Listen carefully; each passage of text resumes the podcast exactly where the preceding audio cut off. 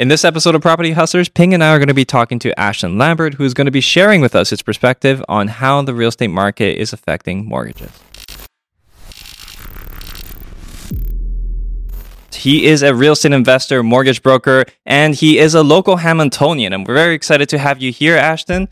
Welcome to the show. Thanks, Andrew. Appreciate it, man. So, Ashton, I want to start off by asking you a few questions. Like, you are an experienced real estate investor, you are a mortgage broker, and I understand that you have tons of experience in the industry. But I want to start off with something fundamental, which is why real estate for you? Yeah. So, for me, um, I'm 31 now. I'm, when I got into mortgages, I was um, in my early 20s and I was always surrounded by top notch realtors um, some of the people in my office were real estate investors themselves who have a couple years on me, but have always chatted about the fruits of their labor, about how they got into real estate investing early, and that was really the vehicle to accelerate their life and their wealth for their family. Um, so obviously, being younger um, and being around that, almost immersed in that world, um, the juices started flowing in my head, right? And just over time, uh, made the leap myself. Um, ultimately, with the same vision of them as as having the uh, acceleration of of life and wealth um, overall for uh, for myself and my family. You're well inspired then. Yeah, for sure, for sure. So there's no family influence. Uh, no, no family influence directly, anyways. You know, a lot of people actually, when they get started in real estate, they either start from like knowing somebody, or you know, they see it, somebody, they see it through somebody else, or they have like books, like Rich Dad Poor Dad. For most, for a lot of real estate investors who are getting inspired into the industry, but for you, for you're sure. watching people and you're just like, they can do this, I can do this kind of thing. Yeah, right? and just it was always just positive conversations as well of of the outcomes. Um, and some some people would even talk about some of the returns on their social media or whatnot. I'm like, you know what, I want I want some of that. So yeah, um, yeah that was that was really kind of the accelerator to get me interested in that. So what year did you get in? Uh 2017, me and my wife bought our first house, bought our primary residence in Hamilton. Um, shout out to my wife. She uh, she pushed us to do that, and we uh, we got in in 2017. Um, at the time, was still kind of dabbling in okay, like what kind of route do I want to go in terms of acquiring properties? How long do I want to take this? Obviously, I have a spouse. She's part of every uh, equation and every conversation as well, right? So 2017 bought our first home, um, and we used that and leveraged that uh, as the years went by to grow. So what what what was it that came first? Was it uh, your work as a mortgage broker or was it real estate? Well, when I started mortgages, I was on the admin side when I was younger, and then over time, I made the leap to an underwriter. And then about four years ago, got my actual mortgage license and started um, working on transactions there. Right, so probably in unison with buying my first home, the real the uh, the real estate career and the mortgage career uh, were in sync, and the trajectory started from there. You know, that actually sounds yeah. that sounds good. That sounds almost actually meant to be. Yeah, yeah, yeah, meant to be. a lot of synergy. yeah, yeah, yeah, synergy. Yeah. Did it give you and like this might be you know a glimpse into what people are doing? Because you know, imagine even in that line of work, if you're in the admin side, you can see what other people are doing, how they're refinancing their properties, maybe, and yes. see the wealth that they're generating, and that must have caught your eye and your attention. For sure, yeah. On the admin side, and then even more so when I developed into the underwriting role, um, literally underwriting the transactions that I would see. And again, wow, look look at this property they bought. Look at the return they had. Look what they were able to do after this return. Like I saw that firsthand, literally the math and literally the numbers, and I would underwrite those files. And uh, I-, I wanted a piece of it myself and wanted to learn, right? So, yeah. So that real estate investing journey, where do you invest primarily? Born and raised Hamiltonian, like you said. So portfolio for now is in Hamilton as well. Again, my wife, she's she's my wife, so she's obviously a big part of my life. Um, and we make decisions together. And just comfort wise, we wanted uh, quick physical accessibility to the properties that we have. So we were able to to buy in some pockets within Hamilton. They're close by to where we reside, so that's comfortable for us. Maybe over time we'll branch out, but uh, the Hamilton market, as I'm sure you guys would know, and a lot of people know, it, has been a really popular one for a long time. So I think it's been a good choice. Are there any challenges that you guys go through currently? No, like as you as you were scaling up. As we were scaling, yeah. So probably the number one thing that I think even in life as we get older that we realize is just expectation setting. We were able to acquire the properties that we did, but thought renovations would be a little bit quicker. Um, thought the eventual uh, returns would be a little bit quicker. Um, obviously, in the age of social media and um, the willingness that real estate investors in general have to share their positive stories, they're not often always sharing the time it took to get to those, right? So it's not always a quick return. It's not always instant gratification. And I think we were like, okay, we'll buy a property and uh, we'll be rich. it, it, doesn't work like that, right? So expectations um, were something that we kind of learned along the way. And okay, the next project we take on, let's maybe budget for six months of carrying a property as opposed to three months. Let's maybe budget for um, hey, if the appraisal comes in at this amount or this amount, what does that look like for our return as well? Um, and you really only learn that from having the hands-on experience and doing it, right? So expectation setting was probably the initial struggle because we made a lot of assumptions. But now that we have that under our belt, um, we're able to kind of gauge how future projects will go. Do you find that being a mortgage broker and having that admin, uh, the administrative, uh, let's say the administrative skill set, because you're looking, you're working a lot with people's profiles, the presentation of them, and you're looking at, uh, you're putting their, the, you're putting the package of them together do you find that that gives you an advantage in terms of being insightful as to how the market is progressing, what other people are doing, and therefore your own moves? For sure. So um, graciously, like when I when I did underwriting for um, some brokers in Hamilton as well, they they did a lot of volume, so I got to see a lot of files. And a lot of them, um, Synergy Mortgage Group, we're, we're really investor focused with our clients. We help a lot of investor clients scale up. So anytime someone was buying something and we were underwriting a file, we would always say, okay, here's what the purchase looks like, but we would build out the eventual refinance. So when we're having a conversation with a client, we're proactively showing them mul- like multi transactions in advance of them getting there. So tying that to myself, hey, I'm going to buy this property.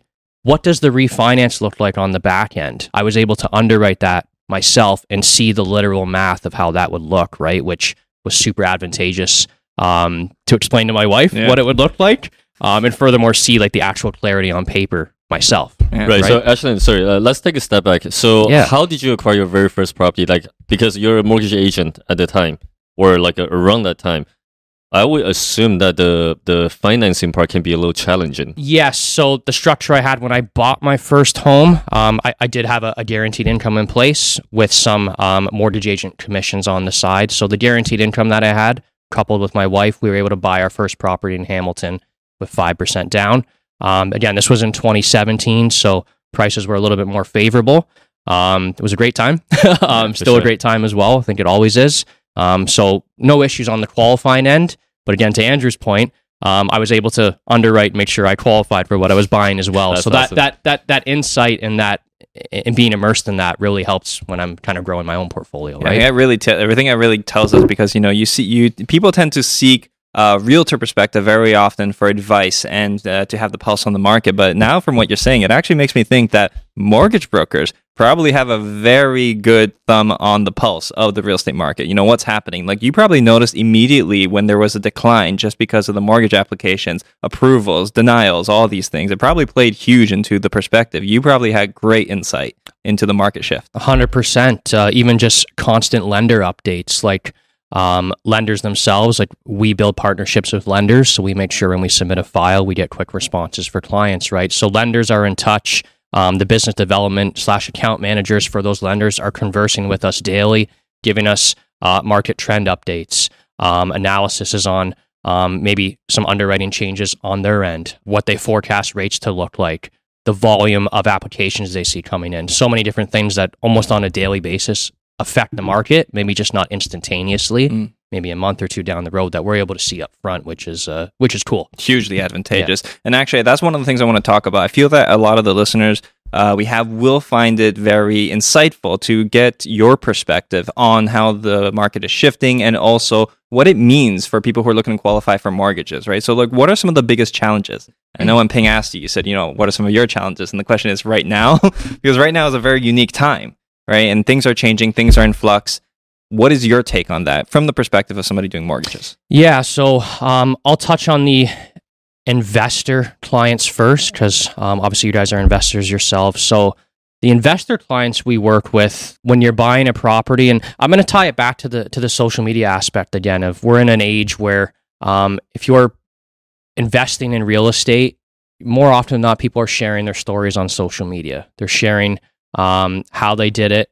Um, some of the successful real estate investors are doing coaching programs and bringing on students and showing them how to do it. So I'm finding personally that obviously interest rates are going up. There's a little bit of uncertainty in the market, but the investors that we work with, they're savvy.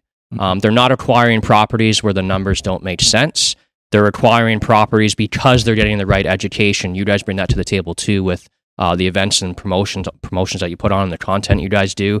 Um, where um, unless you're you're living under a rock and you're just trying to buy real estate on your own and not talk to anyone, there's a lot of information out there to do it correctly. So although the market is in a little bit of uncertainty, interest rates are aggressively increasing. I'm seeing clients just purchase the right properties whether that's two units, three units, whether they're buying a property and adding a second unit, making sure that the rental income that they're getting from those properties has a large enough cushion that an, an increase in interest rates doesn't make a massive difference to to their portfolio or to their monthly ta- cash flow, right? So I also think that's on the mortgage agent working on those files as well to educate clients to almost be a partner in a way throughout the transaction and make sure the property that they're buying makes sense. I'm not seeing a crazy amount of things not make sense anymore based mm-hmm. on interest rates rising or the market being in an uncertain kind of state because the investors we work with, they know what they're doing. And I think any investor out there has the ability, they don't know what they're doing, to learn what they're what they're sh- what they should be doing based on the amount of information that you have out there, right? The the way you're saying that, I almost I almost assume that you're going to now contrast that with single family home buyers, people who are looking to move into their homes,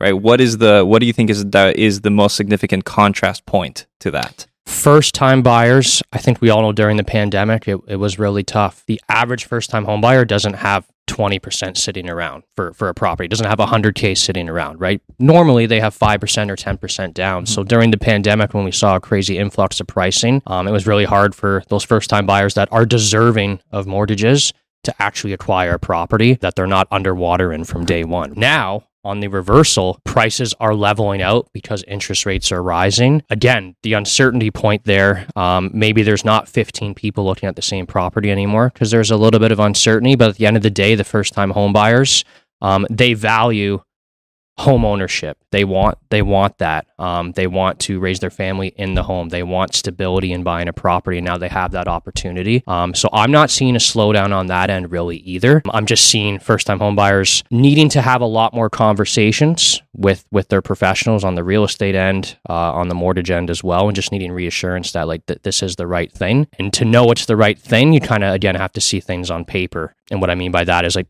purchase price ranges for first time buyers, giving them clarity. Hey, we don't have to just uh, pre approve you for 900K based on the real estate market anymore. We can actually pre approve you for 700, 650, 600, and then you can go out there and make the decision that's that's comfortable for you. So that's something I'm seeing now is ultimately first time buyers having options. Yeah. Um, which is cool to see. Actually, I remember that you're doing a lot of scenarios. Uh, when you're talking to any buyers. Kind of walk us through how you do that for your clients because uh, a lot of mortgage broker, at least like that, that we're speaking to, they usually just uh, provide us with a quick yes or no answer with the pre uh, sorry the the pre-approval value, right? But with you, I noticed that you do like two pager, try to explain everything upfront, uh, try to be as detailed as possible in terms of the the options kind of walks us through how you process that. Uh, yeah, appreciate appreciate the question. So just piggybacking off what I just said, the conversation I have with clients is, look, like anyone can quote you an interest rate, and anyone can give you your max pre-approval budget. Send you on your way and say, let me know when you buy a house. What I have found valuable, because it's what I wanted just for my own peace of mind, buying a house is a big deal, right? When I pre qualify a client, I'll show them their max.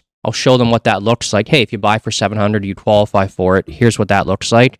But again, Here's 650. Here's 600. Here's 550. Hey, here's actually 750 if you find a property that has an in-law suite in it because you can use that rental income and qualify for that property, right? So I give those clients um, that are in that stage a scenario sheet, basically an Excel spreadsheet with variations of price points, uh, down payment, um, mortgage payments, etc., and just say, hey, like I want you to look at this. Buying a house mm-hmm. is a big deal. Let's make sure we find that comfort point for you and your budgeting. I really like that actually. I like that a lot because you know I've had experiences with mortgage brokers and I find sometimes they treat me in a certain way that really seems lazy on their part, right? And it sounds like you're putting in effort into your clients and that must and, and it, it demonstrates care and consideration, you know, by looking at their situation holistically and giving them a good understanding. I can see how that can also be time consuming, you know, to explain these things to each person and give everybody a report. And I know some mortgage brokers will take the approach just tell them yes or no. And then if it doesn't work out, ghost them. Don't even talk to them later, right? And then it's just like people end up finding themselves in these situations where they purchase a property because the mortgage broker told them that, yes, you can afford this.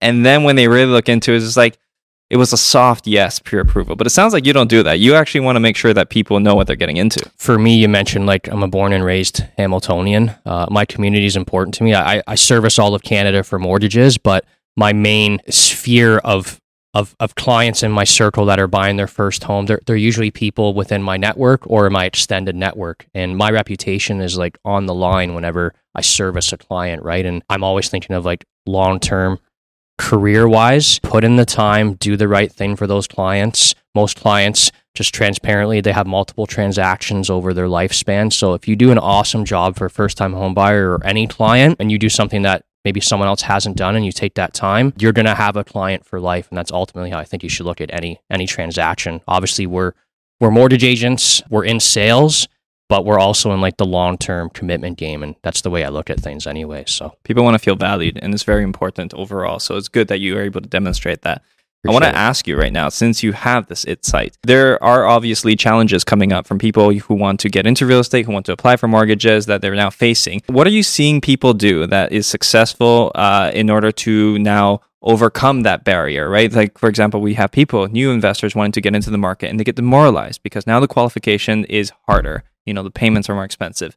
How what are you seeing in people successfully overcoming these barriers? Uh, on the investor side and clients trying to buy rental properties and whatnot or? Well i mean uh, you know that's actually an interesting distinction because even some people who are first time home buyers are also like doing it for investment purposes right? So it really it really just depends. But yeah. you know i'm i'm open to hear both because i feel people just want to know how roughly. I'll start with actually buying a rental property that you're um, have the intention of renting out and then i'll touch on um, maybe first time buyers buying a property with it also being an investment as well right mm-hmm. um, but the investor clients again like they are savvy um, i'm making sure i'm chatting with their real estate agents um, and making sure that like they're looking at properties that uh, fit the bill for their qualifications so um, one thing to note, not everyone knows this. I know we always like to focus on what's the interest rate.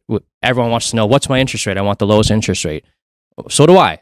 We all do, right? Um, but different yeah. lenders have different ways that they calculate rental income. So, for example, Big Bank A might use 100% of your estimated annual rents on your property, and therefore you qualify with them for a certain amount. Big Bank B might only use 50% of your annual estimated rental income. Mm. Well, you qualify for a lot less, right? The conversations are a lot more heavier. They take a lot more time because every client wants the best interest rate possible. But hey, maybe you qualify with this lender for a lot more, and that's needed to scale up and grow your portfolio. And maybe the interest rate is a quarter, a quarter point more than this lender who you only qualify for X amount on. Educating clients, explaining again how underwriting works with different lenders, and making sure that we optimize their file accordingly based on the property they're trying to buy um, and where their interest rate uh, slash qualification is landing um, is more important than it was during the pandemic when lenders were just kind of handing out almost 1% interest rates and, and approving everyone, right? So let's say if uh, any investor or single family buyer, they want to proceed with a, uh, with a, a lender, right? What are the things that they need to pay attention to? Because I understand that every lender has a different role, the renewal fee, the the early termination fee, and all that stuff. Yeah. What are the things that you would recommend people watching out? Um, again, I'll tie it to the interest rate conversation. When when you're buying a property and um, you're trying to grow your rental portfolio, most of the time you want flexibility with your portfolio. You want to be able to maybe refinance. You want to be able to maybe sell. You want to add another unit and you again you want to refinance when you add another unit because you've added value to the property, right? So ultimately like mortgage product wise, what people should be looking for is flexibility with the product they're getting into. Doesn't always tie to the lowest interest rate out there. It ties to maybe maybe a bit of a, a premium on your interest rate, but being able to make a maneuver that can level you up with another transaction down the road via leveraging that property that you bought, right? See, that's actually very insightful because it also tells us that, you know, if you have a mortgage broker that isn't going to understand what you're doing and why you're doing it, how is that mortgage broker supposed to give you sound advice? Because if they don't know what type of mortgage you're looking for, because they don't know what your business plan is, you almost can't necessarily give them the correct product that is right for them. One of the number one things I'll ask clients is, What are your plans with this property? That's one of the first questions that I'll ask because that matters. I say this in their clients, friends, and family all the time, but if you walk into the mall and you get a new cell phone plan that's a year or two years long, you're usually pretty weary of what the terms are of that one or two year mm. uh, contract at the at the phone booth, right? Yeah. yeah. Um, well, mortgage term is five years. A lot can happen, especially Yeah. if you're an investor. Even if you're a first time homebuyer, life happens. You maybe want to sell, refinance. Um, we have a global pandemic. You lose your job. Literally happened. There's many scenarios that come up. So flexibility is key and making sure clients are aware. Like if you're trying to make moves, like this product is probably the right product for you. And again, it's not always centered around an interest rate. It's centered around long term advice um, to minimize the lifespan of your mortgages that you're going to take on. Did you find that a, a, a loan, a mortgage with a lower interest rate, usually comes with a higher penalty when they need to when when the clients need to do refi? Yeah, or even just restrictive terms. Ping one one of the things um, that comes up sometimes is maybe the lowest interest rate product has what's called a bona fide sales clause within it. means you can only get out of your mortgage if you sell your property. Um, Oh, I've seen that come up. Do yeah. A lenders do that? Uh, there are some lenders, yes, that in the A space that have that in place. Yes. Yeah. Yes. Wh- which are the the lenders that you recommend? Because it sounds like you've seen it. all. How many lenders are you working with? 35 plus. Thirty five Uh, plus. 35 plus lenders. I didn't know yeah. that many Right. people giving out money. Pardon me? Didn't know there were that many people giving out money. so how many? Uh, I just want to get an idea for the investors out there who want to have that kind of flexibility over um, maybe just slightly lower interest rate. Which lender should they be looking at, or it really depends on the application? depends on the application. Um, the big bank lenders are obviously the main go-tos for the majority of people. You can you can reach ten properties within your portfolio in the A lending big bank space. But again, different lenders have different calculations that they use for uh, rental income. Here's an interesting one as well. Sometimes people have a home equity line of credit and they're using that home equity line of credit for down payment on a property. Well, let's say you have a $300,000 limit on your home equity line of credit, but only a $100,000 balance on your home equity line of credit. Some big banks will associate a payment as if there's a $300,000 balance, as opposed to an actual uh, $100,000 balance in reality, right? So, um, different calculations, you might qualify for a lot more with one as opposed to the other. But majority of the big banks, to answer your question, they all have the same sorts of products. So I don't think leaning towards one or the other is is an answer I can give a definitive on. But as you grow and you acquire more properties, those big bank lenders, um, it might be tougher to qualify your file at one as opposed to the other. Have a conversation with a mortgage agent. Actually, uh, that that that brings us to the point because you are obviously very insightful. So we want to know if anybody wanted to get in touch with you for mortgage advice to share with us, to share with them as you are sharing with us. How can they get in touch with you? Uh, yeah, for sure. Um, I'll be here for a little bit longer. Yeah. But uh, no, um, you can email me anytime. Uh, my email is ashton at lambert-mortgages.com. I'm on Instagram as well. Um, underscore ash lambert. Um, that's underscore ash lambert. Okay, we'll put a link. Yeah, yeah, uh, so yeah, maybe we'll put a link uh, below. Make yeah, a we're gonna easier. we're gonna leave some information in the Okay. description, or we'll put it somewhere here on the screen so that every, so that people are able to get in touch with you. You know, the phone number is going on the internet, right? So you know, we always want to be a little Fair careful enough, fair enough. right? But no, but, by the way, this is all really great information. And the thing is that there's a lot of very standard questions that people have. It sounds like there's a lot of different understandings and there's a lot of misconceptions. So I want to start to, uh, you know, wrap up our mortgage talk with just one of the with the question of what do you think is one of the biggest misconceptions people have about mortgages and whether it's applying or having them? What do you think is the biggest misconception? biggest misconception is that people assume they will just be approved. Mortgages are a lot tougher to qualify for than they were 10 years ago. There was a lot of criteria in place, there are a lot of requirements in place.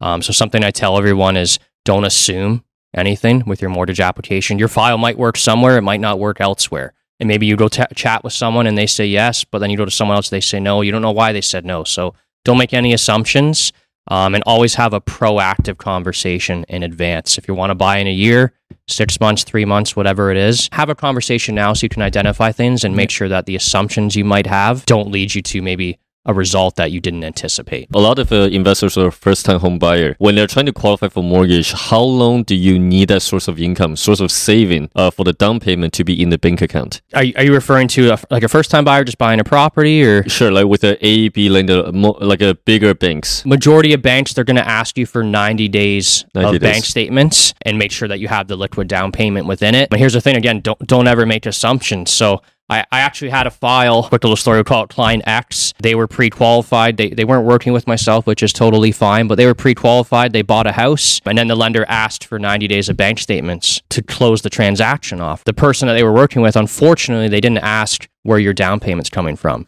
There was a gift from a family member in Turkey. That was basically the down the source of the down payment. Mm. Funds from out of country need to be in a Canadian bank account for 90 days before you can use them for down payment on a property in Canada. Person didn't know Big that. Problem. Yeah, so a big problem. So again, don't make any assumptions and always have a proactive conversation. That that was a one-off, but you can imagine there's a lot of things that happen. There's a lot of mortgage transactions that go on and uh, just make sure that you're being guided the right way. What are you? What, what would you say are the next steps for you? You know, what's what's the next thing for Ashton Lambert in terms of either your your mortgage broker work or real estate investing? What's your next big step? Next step for us is um, upgrading our primary residence, and uh, this ties into to something I wanted to to mention. We'll be converting the home that we live in to a rental property. I had a colleague actually say to me that it's easier to retain a property than it is to obtain a property. So for me, uh, me, my wife, and, and my family, our strategy is obtaining properties